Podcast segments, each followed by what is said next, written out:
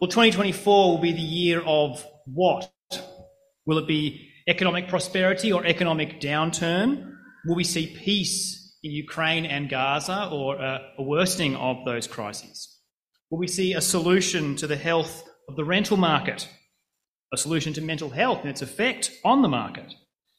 So, whatever it is, this is the time of year in our newspapers and online where headlines and clickbait are filled with 2024 prognostications, aren't they?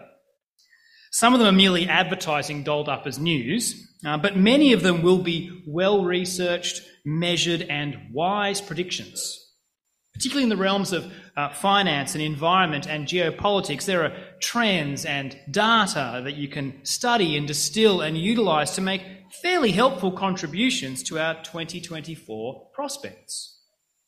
But as sound as many of them are, you won't find one pundit out there who will stake their whole claim and career on their predictions for the year being absolutely certain. Even the boldest of editorials will future proof their assertions with little phrases like, well, only time will tell, haha. And that can leave us a little bit frustrated uh, as we seek to plan our year out and make financial and travel and wellness decisions. We would prefer, I think, to have ironclad guarantees about clear directives for our year that leave us with no doubt.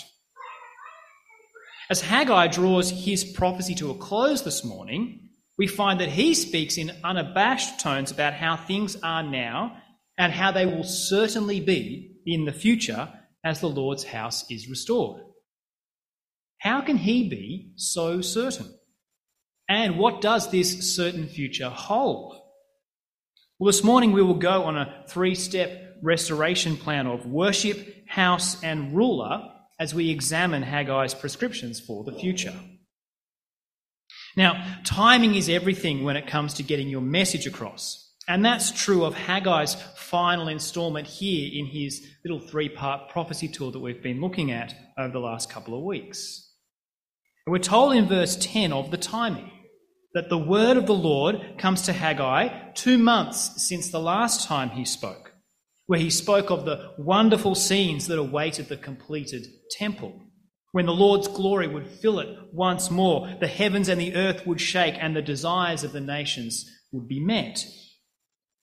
That was a wondrous scene that John outlined for us last week. But in the two months since then, a new prophet has actually appeared on the scene in Israel, namely the weird and wacky Zechariah. And just a month or so before our passage today, Zechariah was not riffing on the glory of the temple. No, he was saying things like this up on the screen. He was saying, Do not be like your ancestors, to whom the earlier prophets proclaimed, This is what the Lord Almighty says Turn from your evil ways and your evil practices. But they would not listen or pay attention to me, declares the Lord. Where are your ancestors now? And the prophets, do they live forever? But did not my words and my decrees, which I commanded my servants the prophets, overtake your ancestors? Then they repented and said, The Lord Almighty has done to us what our ways and practices deserve, just as he determined to do. You see, Zechariah knew that the restoration of the temple, as remarkable as it would be, it was nowhere near as remarkable a feat as God's people listening to God's word and having their hearts restored to Him. And so that goes some of the way to explain why Haggai chooses to close his brief prophecy career with a focus on the hearts of Israel and their need for restored worship. And the examples he chooses to focus on with meat wrapped in cloth and corpses, it's typically evocative language of a prophet, but it's also very telling of the need for that restored worship. In verse 11, you'll see that Haggai shifts his focus from Zerubbabel the governor from last week and now turns to the priesthood. And while Joshua the high priest from chapter 1 is not named, it would have been him and his gang that uh, Haggai was focusing on. I think we often forget that the Old Testament priesthood were not to be the ones who just offered sacrifices for the people. They were also supposed to be the ones who taught the law to the people, that would answer the people's questions of the law, that would offer wisdom uh, from God for holy living. The fact that Haggai has come and asked them a question about how to interpret the law is a sign that perhaps the priests had been failing in this part of their ministry. And like Jesus so often did, Haggai highlights well observed customs and habits as he enters into his debate with the priests. He asks them whether holiness can be passed on through touch. Now, it might seem odd to us to speak of wrapping up meat in your clothes, but this is actually a, normal part of the vow of a Nazarite priest. And most likely the priests and many of the other Israelites would have witnessed this in their time. After the Nazarite priest had gone off to sacrifice a ram, he would return with a, a, cut of meat that he'd wrapped in his garment. He would then reveal it and wave the meat to the people as what was known as a holy portion for the priest. It was a symbol of his holy set apartness before the Lord, but it was also a token that he could keep and eat. It was a bit of a holy meal deal combo for the priest. Now, the meat was holy, and it was deemed that the garment he'd wrapped the meat up in was holy too. But that was it. The holiness was not transmissible. If the priest then walked through the crowd or through a, a, banquet table and bumped into bread or stew or wine or olive oil or anything else, that holiness was not passed on. The priests agree with this in verse 12. And so Haggai then moves on in verse 13 with another question. He says, If a person defiled by contact with a dead body touches one of these things, does it become defiled? Yes, the priest replied, it becomes defiled. And so here it becomes obvious that uncleanness is in a different category to holiness. And the example is broader too. It's not limited to priestly affairs, but to anyone who has been deemed defiled or unclean because they have come into contact with a corpse. If that defiled person bumps into the bread or the stew or the wine or the olive oil or anything else, well, then trace particles of impurity are passed on. The priests say this at the end of verse 13 yes, it becomes defiled. So Haggai then makes an equivalency that threads the needle of this argument about gruesome garments. In verse 14, he says, So it is with this people and this nation in my sight, declares the Lord. Whatever they do and whatever they offer there is defiled. See, unlike the limited spread of holiness, the uncleanness of the Israelites knows no bounds. One writer summed it up well by saying that Haggai's message is that uncleanness is more contagious than holiness. Whatever they offer there is defiled. What's the there of verse 14? Well, it's the temple. I mean, it's not even really a temple, though, is it? It's the ruined remains where they've put a makeshift altar together, they've cranked the priests back into their roster of rituals. But the priests are working not just with the carcasses of rams and goats but amidst the temple's corpse. Contact with the corpse is a symbol of the limp and lifeless ritual of hearts that are not restored to worship the Lord wholeheartedly. That's why Haggai says in verse 14 that they are defiled not just in whatever they offer on the altar, but in whatever they do. The restoration of the temple had not been set apart in the people's hearts as their holy mission. So, how could they expect to be deemed holy in their worship of the Lord? Their empty ritualism would see them go out from the temple's course and a, a corpse and a, a super spreader event of defilement would be transferred to every other aspect of their life. Now, the good news for us, this side of the cross, this side of Jesus' conquering of sin and death and all that defiles us, is that we are not bound to these laws of consecration and impurity. We know in the Gospels that Jesus is always radically reversing the situation so that it's holiness that becomes contagious. He touches diseased hands, bleeding women, dead bodies, and not only is he not defiled, but he cleanses those he touches. He makes them more than holy. He restores them to life that they might now live a life of holiness. You might remember that garments of Jesus and even the Apostle Paul, they are touched at moments in the Gospels and Acts, and healing occurs. Defilement is removed. It's a sign of the uncleanness from within that Jesus has erased as he cleanses us from the curse of sin and death at the cross.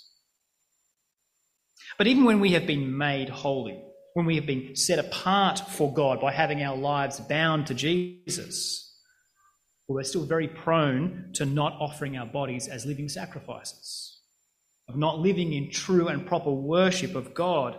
We let ourselves be conformed to the pattern of this world, where worship of God is rarely discussed and barely tolerated. I mean, sure, we'll be here on a Sunday. We'll probably give to the ministry regularly too. But is our formal worship on a Sunday just as stale as the rest of our week, which is supposed to be marked by worship of God as well? Being passive as we gather, that feeds into our distinct lack of worship of God in other aspects of our lives. Or of even realizing that God has set us apart to worship Him with all of our lives, not just in this little ritual we call a church service. Our gatherings on a Sunday should be the high point of a week that has a liturgy, a rhythm of worship all of its own. Rhythms of holiness in personal time in God's Word, sustained times of prayer, as well as the many messages of praise and request in our, our work, in our downtime with friends, our ordering of our accounts and our bills and our household, those moments of madness in managing the children's schedules. Then there's the regular sharpening encouragement and refuge of meeting with other Christians throughout the week. Don't forget to sign up, bit.ly slash small groups 2024. See, all these and more, these should be the beats and the melodies that are played in tune with worship of God that then crescendos on a Sunday, where all of our week is brought before the Lord and we harmonize it with His living and active word so that we can be sent out and do it all again next week. This is the garment of true and proper worship that our lives should be wrapped up in, holy and pleasing to God. Now, under Haggai's ministry, God required that his people approach him in the temple with the blood of animals. God now requires that we draw near through the blood of Christ. While the form of worship would look radically different, the dynamic is the same. We approach God on his terms. Obedience is not optional. And that obedience is to be shown in all of our life and all of our lives together. Our worship together must be a testimony to the world of our holiness. And that holiness should be contagious and consistent in every other aspect of our lives. And we'll see that now as Haggai goes on to speak of the need for a restored house. In verse 15, Haggai returns to the catchphrase of his prophecy Give careful thought. He says it three times in just five verses here. Look at verse 15. He says, Now give careful thought to this from this day on. Consider how things were before one stone was laid on another in the Lord's temple. Haggai is drawing attention to this particular day when the foundation stones were to be laid. He is calling them to consider this as a line in the sand or a stone in the ground, as it were. What was life like before the foundation was laid? And what will life be like in the future? What will it be like from this day forward, the 24th day of the ninth month of the second year of Darius? The problem, of course, for us close readers of this text is that this is not the day when the foundation stone was laid, is it?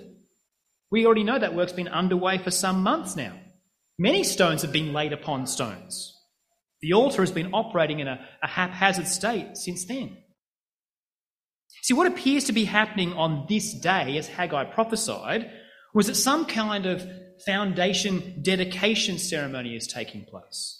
Some sort of symbolic stone laying, like a ribbon cutting, probably done by Zerubbabel, as Zechariah spoke about in our call to worship verse. And so the word of the Lord has come to Haggai on this day to draw their attention to the fact that although your animal sacrifice system has been restored, the people and the sacrifices they have been offering there were unclean. Their sin was so contagious that it actually polluted the sacrifice rather than being removed by it. But they had failed to dedicate themselves to restoring the temple with wholeheartedness. And for this reason, the Lord had been afflicting the land with diminished produce. See verses 16 and 17, he says, When anyone came to a heap of 20 measures, there were only 10. When anyone went to a wine vat to draw 50 measures, there were only 20. I struck all the work of your hands with blight, mildew, and hail, yet you did not return to me, declares the Lord. Israel's half hearted worship, their half hearted obedience, has led to a half hearted livelihood. As John helpfully explained for us in the first sermon, during Haggai's ministry, Israel were living under the old covenant, one of blessing and curse. If they obeyed God, then they could expect to be materially blessed in the present. There was a direct correlation between their worship of the Lord and the circumstances of their livelihood, like their crop yields, their harvests, the possibility of natural disasters. This side of the cross, in the new covenant, we don't seek immediate blessings for obedience. Instead, we look to the innumerable eternal blessings of the new creation. But as John reminded us two weeks ago, the similarity between us and Israel is that we need always to be considering how holy and obedient our lives are now in the present.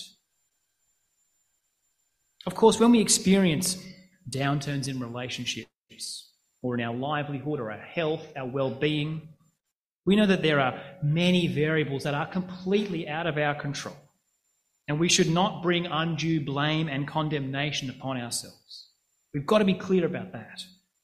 There is now no condemnation for those who are in Christ Jesus. And the evil and the suffering of this world, we should not view that as personalized, targeted judgment from God. Nevertheless, our everyday circumstances, they are a window for us to glimpse into the larger purposes of God and to consider our heart and our actions to consider if the distance you might feel with your spouse is the half hearted crop of a marriage that's not been cultivated around the Lord in recent times. To consider if the lack of satisfaction and enjoyment from your work is the downturned dividend of investing all of your sense of self and worth and direction into your paid employment rather than into your freely given vocation in Christ Jesus. I won't put hard and fast markers on those circumstances because they are going to vary by degree for each and every one of us. But the principle here that Haggai is drawing our attention to is put best by Robert Fyall, who says, To fail to see that the world of worship and work belong to and flow from the same God is to opt for a life where what we profess and how we live become increasingly divorced. This attitude, which in theory believes in the Lord but wants to keep him away from the real concerns of living, always creates a low spiritual temperature and a complacent and apathetic mindset. So, hear then how Haggai calls us out of our apathy in verses 18 and 19. Verse 18, he says, From this day on, from this 24th day of the ninth month. Here we are again on that same day, and now with that same catchphrase Give careful thought to the day when the foundation of the Lord's temple was laid. Give careful thought. Is there yet any seed left in the barn? Until now, the vine and the fig tree, the pomegranate and the olive tree have not borne fruit. From this day on, I will bless you. The Lord is calling his people to hear not just his prognostication about the future, but his declaration about the future. From this day on, he will bless them. This is a bold prediction indeed. Is there any seed left in the barn? Haggai asks. The answer would be no, not at this time of year. The 24th day of the ninth month would have been December, midwinter in Israel. All the seed has been sown, it's in the ground, needing to be tended. No one's making any sort of harvest prediction in midwinter. That's why Haggai says, until now, the vine, the fig tree, the pomegranate, etc., they've not borne fruit. There would be no signs of what kind of yield was about to come in. But it's on this day, in this moment, they are to give careful thought to their worship of the Lord in the present. He longs to dwell with them, to fill them with his glory and bless them. But that will be on the Lord's terms, not theirs. And so, as they have dedicated the foundation, they are this day to dedicate themselves to the Lord. The people of Israel should not just rely on their skill and ingenuity for their prosperity, They should rather see that their prosperity is to be found in all of life when all of their life is in covenant with God. They have already sown their crops in hope. Now, Haggai calls them to serve the God of hope who's going to bless them. Now, we hold on to certainty of God's blessing in an eternal sense, but having eternal blessing as the goal is not license for us to neglect the present daily demands of our routines. Because these are also opportunities for us to express our faithfulness, our obedience, our holiness, our thankfulness for the many present blessings that we enjoy. In fact, when our head and our heart and our hands are all engaged to serve God, well, then we're more attuned to how He is serving us now in the present. More often than not, experiencing God's present blessing is simply about having our perspective altered so that the eternal bleeds into the present. It reveals God's abundance to us already. And then we are even more geared towards the blessings that do await us in eternity. And we're made all the more eager to serve God now as His Spirit gives us power and perseverance to do so. Our temporary blessings now are future focused. But God called Israel in their present, and He calls us in our present too to tend to the worship of God in all that we do and leave the blessing to Him, both now and then. So I pray that from this day on you may know more of how God blesses you. But that is not all. Because in verse 20, Haggai gets a second wind and he delivers the word of the Lord again on the same day. And this message is for Zerubbabel. And it underscores, I think, how central he is to this whole episode as the governor of Israel. His role as ruler also needs to be restored if Israel is going to experience God's blessing. Haggai repeats what he promised last week as he explains that he's going to shake the heavens and the earth. But there is a slight shift in focus from last week's chapter. In verse 21, God focuses on the destruction of foreign threats. Now, Israel was in a pretty weak position geopolitically. They're in that rebuilding phase, they're still being ruled by Persia and there's broader instability amongst the neighbouring nations and empires. So to hear Haggai say that God is going to overthrow and overturn that language that's reminiscent of the defeat of the Egyptians in the Exodus, or the destruction of Sodom and Gomorrah, or the conquest of Babylon, that would give them great comfort in their circumstances, which, like their harvests, have looked pretty bleak recently. And at the end of verse 22, we hear that the horses and their riders will fall, each by the sword of his brother. And that would fuel their understanding of God's providence. Each by the sword of his own brother. There's, of course, the old phrase that evil begets evil, but so too here we see that evil beheads evil. See, evil is parasitic of the good, but it's also inherently self destructive. See, amidst the ever increasing threat of those evil empires and agendas that surrounded Israel, they could be still and know that part of God's judgment of evil was to let evil run its course and eat its own young. And we would do well to heed that comfort in a world where we feel increasingly marginalized as Christians. Of course, we want to resist radical progressive agendas that might threaten our ability to live a holy life. But we should also be aware not to succumb to the temptation of thinking that our agenda should be the militant destruction of one particular ideology. We need to remember that the, the goalposts shift so rapidly in our society. And when there are no ethical moorings, often one evil consumes another in order to survive. And so, if we have put all our eggs into one ethical battlefield, only to wake up the next day and find that the hens have flown the coop, well, then we can be left just as adrift as evil itself. Instead, we should speak the truth in love and continue to seek first God's kingdom and his righteousness, knowing that God will build his kingdom as he sees right. This is not mere pie in the sky pontificating, but it's tied to particular times and people and places. And we see that in the last verse of this prophecy.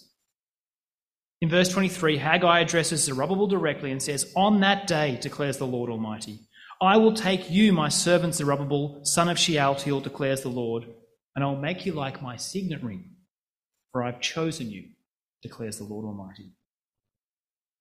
Three phrases are worth our attention here signet ring, chosen, servant. A signet ring was worn by a king. It, bore his personal seal for imprinting on wax scrolls, etc. It was so precious to the king that he, he rarely took it off. Yet a couple of generations before, in the exile, Jeremiah the prophet had said of King Jehoiakim of Judah that he was like a signet ring that the Lord refused to wear.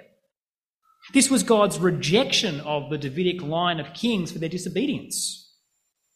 But now Zerubbabel, who's Jehoiakim's grandson, well, he is to be bound closely to the Lord once more. The Lord will seal his decrees and his ways through Zerubbabel, for indeed he has been chosen. That's the language of a Messiah, a chosen or anointed one, through whom the Lord's going to usher in the kingdom. That phrase runs all through the prophet Isaiah, and it's often juxtaposed with servant. God's chosen Messiah would be a servant, not just of the Lord, but of the people of Israel. Zerubbabel was to be God's chosen servant, through whom God's plans would be sealed. And he was. Zerubbabel was chosen by God to oversee the building of the temple, but not to usher in the kingdom of God. He did fulfill God's plans and would have put that ratifying seal of his signet ring on them.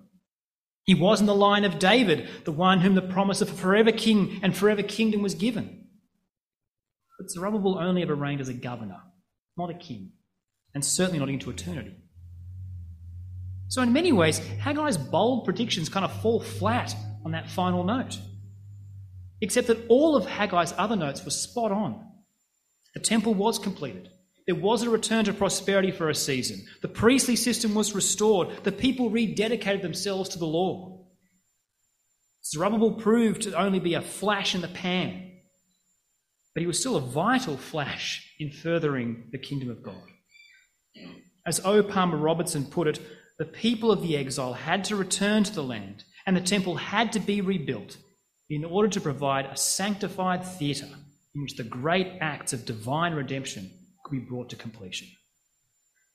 See, it was in the, the mundane everyday of laying a foundation and a building uh, of a temple that was far less glorious than the one that had previously been destroyed. It was in that that God was slowly softening hearts of stone for a time when Christ, our cornerstone, would walk into that temple as the anointed one, the Messiah, to proclaim good news to the poor, freedom for prisoners, recovery of sight for the blind, to set the oppressed free, to proclaim the year of the Lord's favour. That certain event was yet to come in Haggai's day. But the unfolding of those certain events in Haggai's day, under Zerubbabel, the little m Messiah, that was crucial to the arrival of Jesus, the big M Messiah. Haggai proclaimed God's word between two divine interventions the end of the exile and the arrival of Jesus, the big M Messiah. And in late January 2024, we are between the celebration of two other divine interventions the incarnation at Christmas and the resurrection at Easter. But each and every day until that great day when the heavens and the earth will shake, we are always betwixt resurrection and return. These are the certainties that ground our hope and restore our worship. And so, over morning tea, I would encourage you to think over this passage and ask one another this what might restored worship look like for you in 2024? And my prayer for, for us all in 2024 that each and every day we may know with certainty that the Lord will bless us. Amen.